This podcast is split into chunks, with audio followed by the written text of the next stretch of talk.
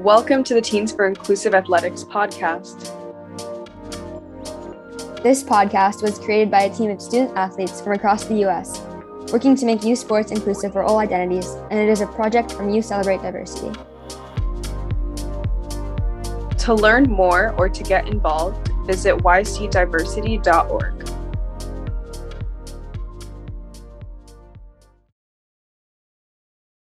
In this episode, team members talk with Delaney Clesen, assistant coach for beach volleyball at Eckerd College, about mental health, how to handle burnout, and staying positive throughout competition. Hi, everyone. My name is Karina Samuel, and I'm a senior at North Broward Preparatory School in South Florida.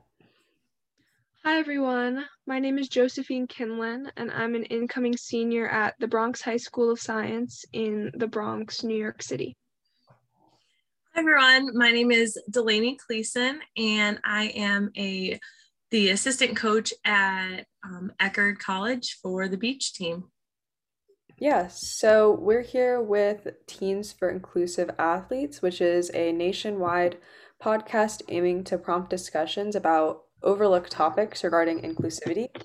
And today's episode is about mental health. So, yeah.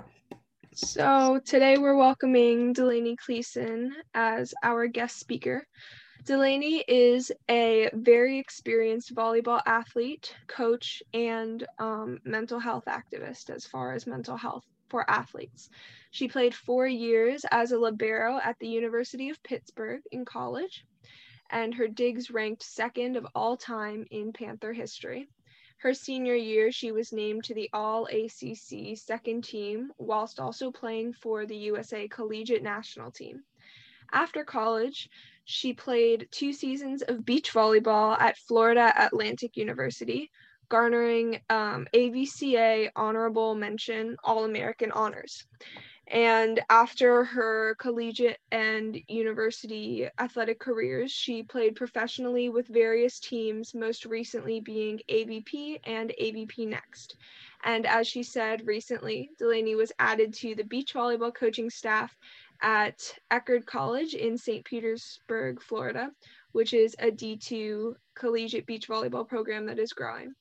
Um, Delaney is also very avid about mental health, um, especially for athletes, because it's becoming more mainstream. The realization that um, athletes struggle a lot with mental health because of everything else on their plate. So we're very excited to hear some of her insight today and very grateful that she has agreed to speak with us.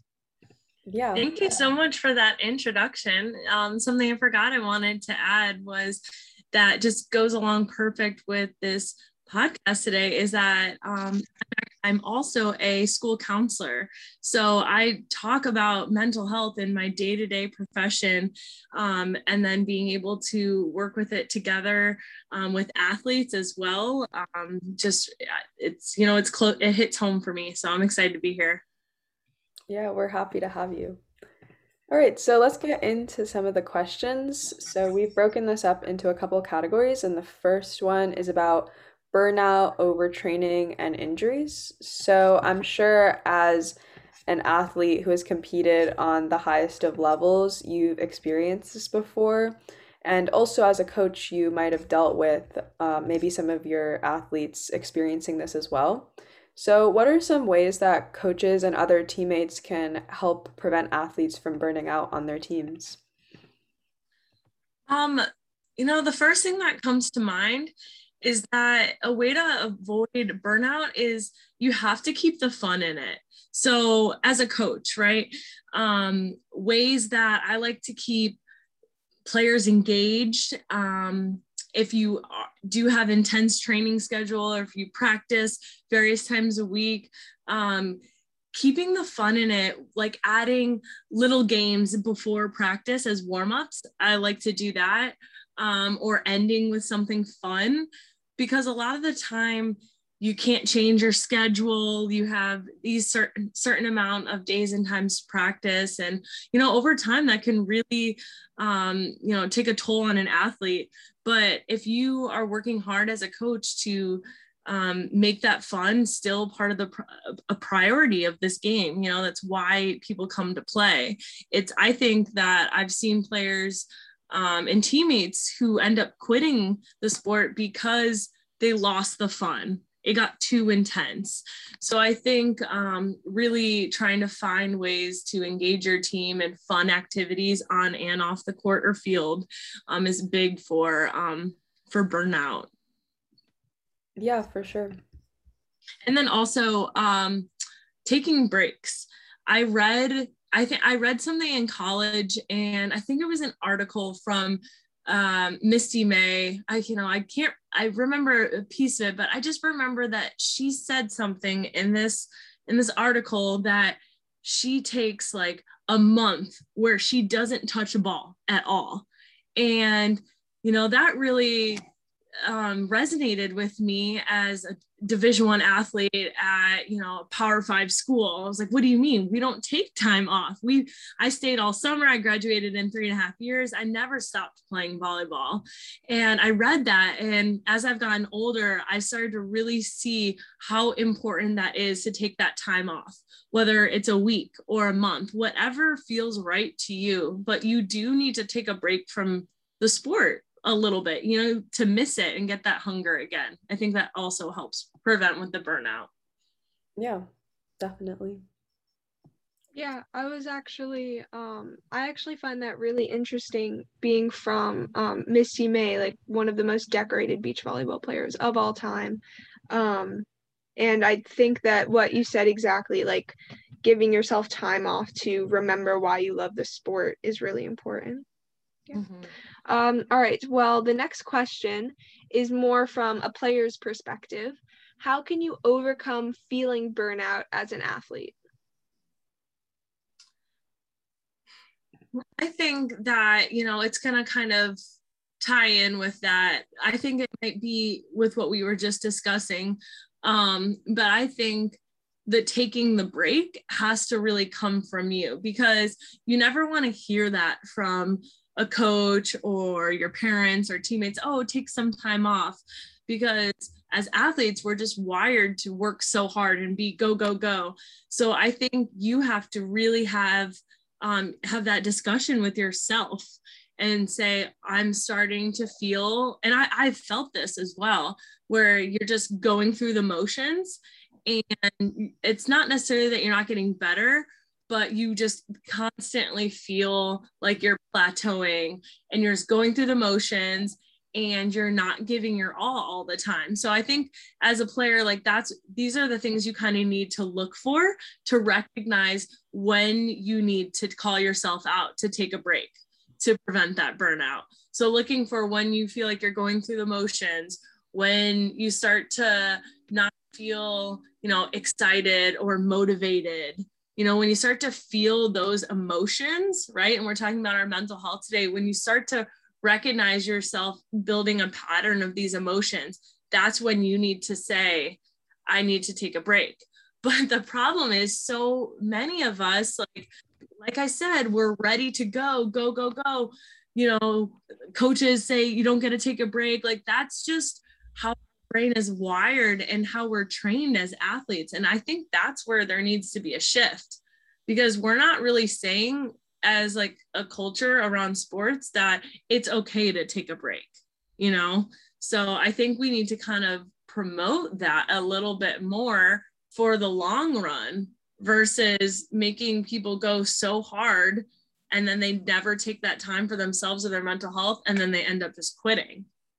Yeah, and I can definitely relate to a lot of that, especially the part where it's kind of like you feel like you're not having fun in the sport anymore because it's so much pressure to constantly perform your best at competition.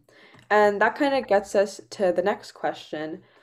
Uh, student athletes oftentimes they base their feeling of self-worth or their confidence on how well they're performing at competition or even during practices.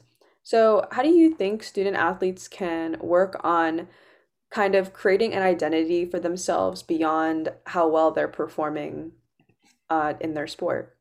Mm-hmm. Yeah, no, I, I've definitely seen I've seen this in myself and um and in teammates. And it it seems to happen um when you make your whole world about your sport.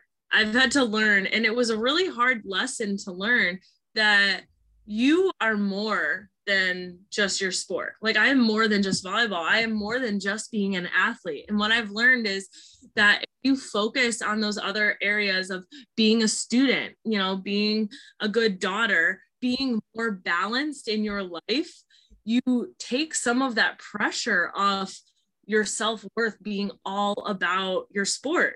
So I think, you know, in in order to grow in your sport, and you know have that confidence you need to grow in other areas of your life. It takes the pressure off for your your confidence but then we're overall it will help you. Yeah. Very well said. Um all right. I will ask the next question so um oftentimes in um, in a youth's athletic career, they'll also face setbacks that kind of take them away from the joy of the sport, like an injury. Um, what are some things that athletes should do or remember as they come back into a sport after an injury? Mm. You have to give yourself grace, which is hard, right? Because you expect to perform at how you were before the end before the injury.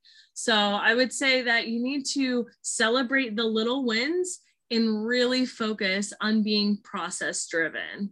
So what I mean by that is just focusing on one skill, one thing at a time and the process of getting better versus my end result, my end result in a skill. So when you're coming back, because the the matter of fact is you're not going to be where you were on day one of coming back from your injury.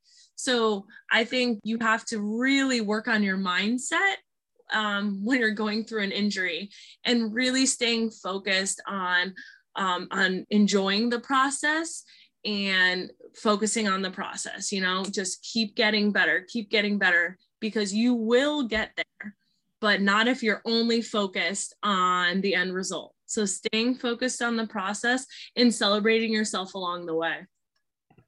Yeah, definitely. That kind of also ties into the next question or the next topic, at least, about uh, healthy team environments and maybe team environments that can help athletes through injuries. So, what do you think a healthy team environment looks like? Um, well, a healthy team environment and culture is one where everyone feels safe. So, what I mean by that is um, everyone feels emotionally safe and physically safe. So, I'm reading the Culture Code right now, which is a really, really great book, and talks about, um, you know, a little bit from a culture perspective, uh, a coach perspective, but also from a player. In order to make your your team grow and have a positive culture, you need to have this environment where everyone feels safe around each other, where people can be vulnerable. And I think I saw the best um, example of this was when I was in college and um, we were in preseason, right? So you're with your team all the time. You're having double days, you're having dinner together, you're sleeping over. There's a lot of the team. So, you know, this is where most um, most coaches focus on, you know, building that culture. And one thing that we did um, was we did this thing called life stories. So every single night for like four nights, we had um, we went into the locker room and the entire team our coaching staff and our team sat in there in a big circle. And then we had one person sit in you know at the the head of the the head of the circle. And there was a couple questions. And basically it was it was very scary um looking back at it because things were like you know tell us about your childhood what was the most traumatic thing that happened in your life? What is your biggest fear? Where do you want to be in five years? Right. So these are some deep questions. And you have to say this in front of all of your teammates and coaches, right? So, um, you know, we took turns and you you shared, you know, your 15 minutes about your life. And looking back on it, it just created a culture where everyone was able to be vulnerable. And that vulnerability made everyone feel emotionally safe. So there I was on this team where everyone felt emotionally safe because they were given an opportunity to be vulnerable with each other. So I think that's like something that's super powerful is creating uh, in creating that culture is it needs to be one where everyone feels safe. They don't feel judged. They don't feel um you know, disappointment, all of these different things. So, whatever you do, doing it together with your team, team and coaches. And I mean, that would be the biggest thing that I learned was creating an environment where people feel safe. Because um, then you can grow together and you can fail together. Yeah, definitely. I, yeah, that that's really insightful because I've actually I don't think I've ever heard something like that um being on a team and did you say that was at Florida Atlantic? Um that was at University of Pittsburgh. Oh, okay. So, yeah, yeah that I guess um that's definitely more of like an actionable step towards um that sort of growth rather than um I feel like some coaches would assume that because you're spending so much time with your team, a team culture is being established but i think that yeah. like that exercise is very proactive and thus like much more effective yeah um, and yeah. you're you know it's it's scary right being vulnerable is scary but the connections that formed after that and you know coaches are just acting as facilitators um, mm-hmm. um, so it was the craziest thing ever, but it was so impactful on creating a team culture and when when you're changing a team as well. So it was it was very different, but something I would definitely use because it was impactful. Well, that ties very similarly um, into our next question, which is if you do not have that team culture, how would you change it? And um, if you have any like as a coach or as a student athlete, maybe from either or both positions, if you're not in a healthy team culture, um, what are ways that you can change that? Um, I think um, it all comes back to working on our mindset.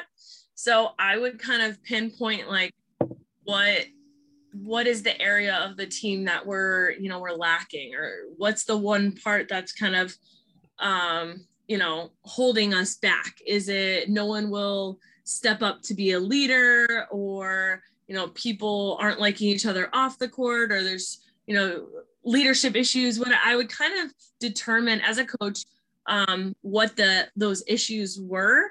And then i would you know i would kind of find um, i'm a big fan of team books or like team readings and you know um, I would have the team read this book and I would have group discussions about it. Um, it's something I've done before. I've been on a team that's done that. I've been a coach that's done that. Um, and then really talking through that with the team. So, but I think the, um, the important part of that is it has to be something that's relating to your team. You're not going to read about a book that has, you know, nothing to do with what your team is. So you have to pinpoint why is what's not working and why is it not working, right? And then finding a book or, you know, a video or whatever it is that connects to your team and working through it. That way you guys can shift, you know, work on changing mindsets um, to kind of help, you know, change that um, that team culture. And then as um, as a player um, and as a leader, you can feel when it's not working. You can feel when there's something off. So I would um, I would work on building relationships with the other people on on our team and you know, kind of asking questions about how they're feeling. And because maybe it's something that it can be solved with us being in a circle, a restorative practice of getting together and talking it out. Um, but really, people have to be willing to put in the effort and being open minded and open to change. Yeah, definitely. Uh, that kind of ties in with the next question. So, more recently, especially with the Olympics, there's been a lot of conversation about ways athletes can fight burnout and just a lot more awareness about mental health. So, we were wondering what your opinions on Simone Biles and other professional athletes that have spoken about mental health and taking a break from the sport when they need it. Yeah, I mean, I was in full support. You have no idea what is going on in another person's mind.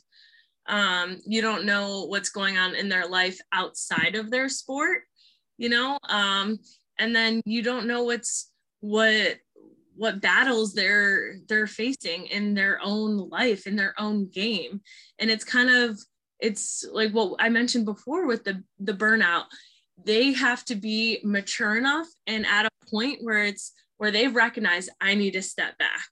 You know, whether it's a I need to step back so that I could, you know, keep competing in the future or knowing that I need to step back because I'm not going to be able to, you know, perform the way that I know I can with what's going in my mind. Know, it all starts with your mindset in in um, athletics. So you're when I thought about Simone, I kept thinking about, you know, gymnastics is such an interesting sport and to throw yourself into the air, right? Imagine you imagine throwing yourself into the air, doing all the flips, but your mind isn't there. So if your mind is kind of questioning or, you know, doubting yourself or is just in another place because of you know whatever's going on in your life how can you throw yourself into the air and do what you need to do when your mind is elsewhere it's almost dangerous right so i think if we're struggling up in your mindset like that needs to be addressed first before you can get back onto the court or field so i'm a huge advocate for personal development um, reading, you know, TED Talks, podcasts, all of that, because you have to get your mind right before you can compete. And I think she did a great job of, um, you know, showcasing that at the Olympics. And hopefully that makes other people step up and feel like, wow, I need to take a step back to work on myself, to work on, to get my head right before I get back into my game. Yeah, and with all the opposition, especially to Simone Biles and um, I think Naomi Osaka, um, just it's definitely a, a sign of maturity and um, resilience, I guess, or more commitment to themselves that they were able to stand by their decisions um, in face of like all that opposition.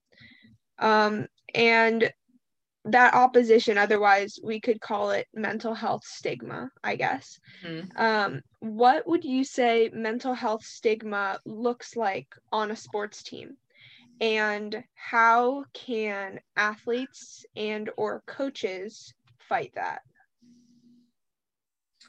um, i would say it looks like the just the terminology uh, you know suck it up um, things like things like that and it's hard because it's changed from when I was in high school to even when I was in college.